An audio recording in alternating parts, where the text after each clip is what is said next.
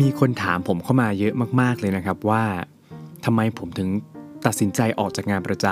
ำทั้งๆที่การเป็น sound engineer เนี่ยมันค่อนข้าง มั่นคงพอสมควรได้รับเงินเดือนทุกเดือน แล้วสตูดิโอที่ผมอยู่เนี่ยมันมีลูกค้าตลอดเวลา ก็คือเรียกได้ว่ามั่นคงมากๆ แต่ผมกลับตัดสินใจที่จะมาเป็นฟรีแลนซ์มาเป็นนักพากย์เสียงโฆษณา คือด้วยความที่มีคนถามเยอะมาก ผมก็เลยคิดว่ามันน่าจะเป็นประโยชน์กับใครหลาย ๆ คนที่ได้ฟังนะครับ ผมก็เลยถือโอกาสเอามาเล่าให้ฟังว่าอะไรทำไม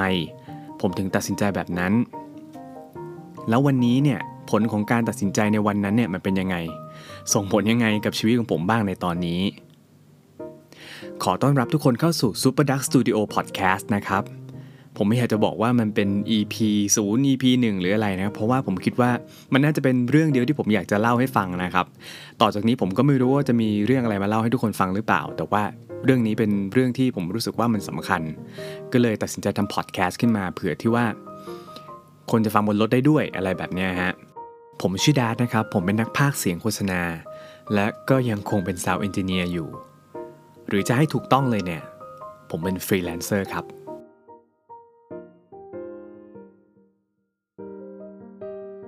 คือผมค่อนข้างเข้าใจหลาย ๆ คนที่ตั้งคำถามกับผมนะครับ เพราะว่า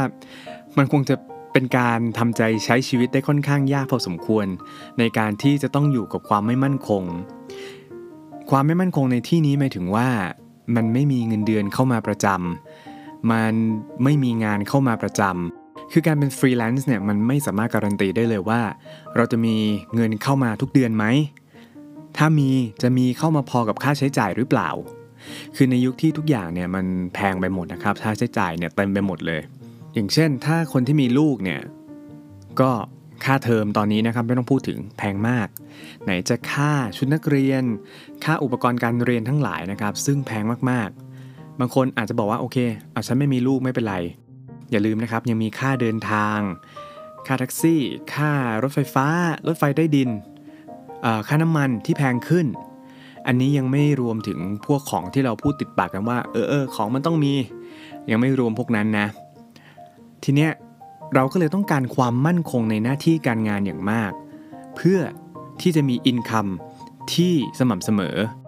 ผมเองก็เคยเป็นเหมือนทุกๆ คนนะครับ ที่กังวลเรื่องพวกนี้มาก ๆ จนแบบไม่เป็นอันทำอะไรเลยไม่กล้าทำอะไรเลย แต่วันหนึ่งเนี่ยผมก็มานั่งคุยกับตัวเองว่า เฮ้ย มันยังมีอีกหลายอย่างมาก ๆ เลยนะ ที่เราอยากจะทำอะอยากจะลองทำอย่างเช่นทำ YouTube Channel ของตัวเอง ออกไปออกกำลัง มีเวลาไปเที่ยวมากขึ้น อยาก balance ชีวิตได้มากขึ้น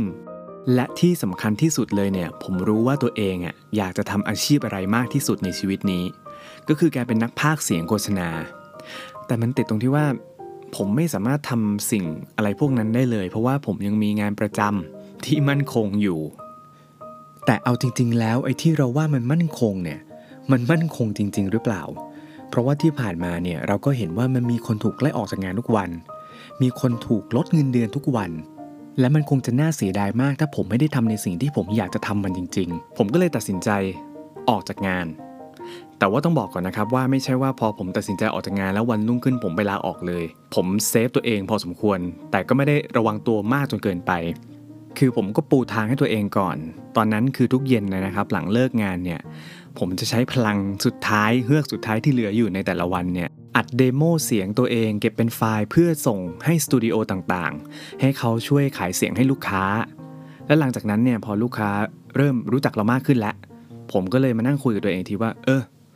เราพร้อมจะออกหรือยังก็เลยตัดสินใจออกออกจากงานประจำทีนี้บางคนก็จะมีคำถามว่า อ้าว แล้ว เราจะรู้ได้ไงอะว่าเราอยู่ในจุดที่มันปลอดภัยแล้ว คือพูดกันแบบเปิดใจเลยนะครับ เราไม่รู้หรอก เราไม่มีทางรู้ได้เลยฮะจนกว่าเราจะได้ตัดสินใจทำมันจริง ๆ เพราะฉะนั้นเนี่ยถ้าเรามั่นใจแล้วว่า เรา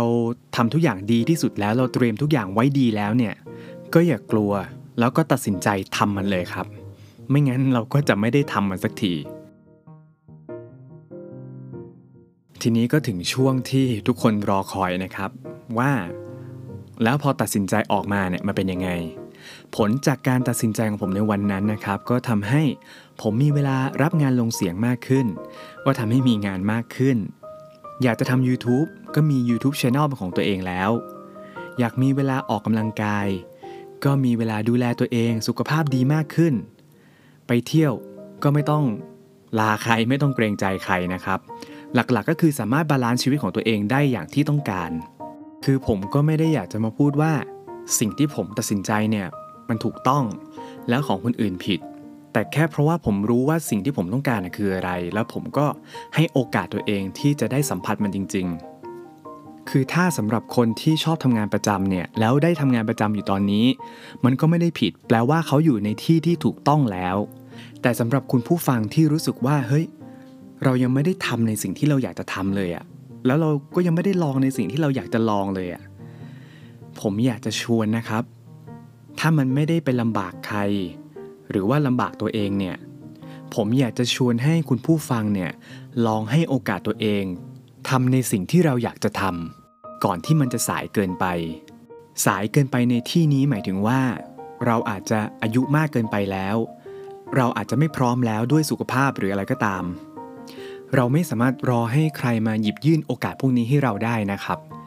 มันต้องเป็นตัวเราเองนี่แหละ ที่หยิบยื่นโอกาสพวกนี้ให้กับตัวเอง ให้โอกาสตัวเองที่จะได้ลองในสิ่งที่อยากลองทำในสิ่งที่อยากทำถึงแม้ผลมันจะออกมาเป็นยังไง อาจจะออกมาไม่ดี อาจจะเป็นการตัดสินใจที่ผิดพลาด แต่ว่าอย่างน้อยเนี่ยเราก็ได้รู้ว่า เออ เราได้ลองแล้วนะ เราจะไม่มานั่งเสียดายตอนแก่ว่า เฮ้ย เรายังไม่เคยทำในสิ่งนั้นเลยอะ่ะ เรายังไม่ได้ลองในสิ่งที่เราอยากจะลองเลยอะ่ะ แต่คิดจะมาทำตอนนี้มันก็สายเกินไปแล้ว ถ้าไม่รู้ว่าจะทำเพื่อใครนะครับ ก็คิดซะว่าเราทำเพื่อตัวเราเองในอนาคตทำเพื่อตัวเราเองในตอนแก่ จะได้ไม่ต้องมานั่งเสียดายทีหลัง อย่างน้อยถ้ามันผิดพลาดเนี่ย เรายังมีเรื่องให้หัวเราะ ให้เอาไปเล่าให้ลูกหลานฟัง คือสำหรับผมแล้วเนี่ยมันมีความสุขมากกว่ากันเยอะเลยครับ เป็นความสุขที่เงินก็ไม่สามารถซื้อได้ ลองดูนะครับ มาถึงตรงนี้เนี่ยผมต้องขอขอบคุณทุกๆ คนมากๆนะครับ ที่อุตส่าห์ฟังจนจบ และผมก็ขอให้ทุกคนได้ใช้ชีวิตในแบบที่ตัวเองต้องการนะครับ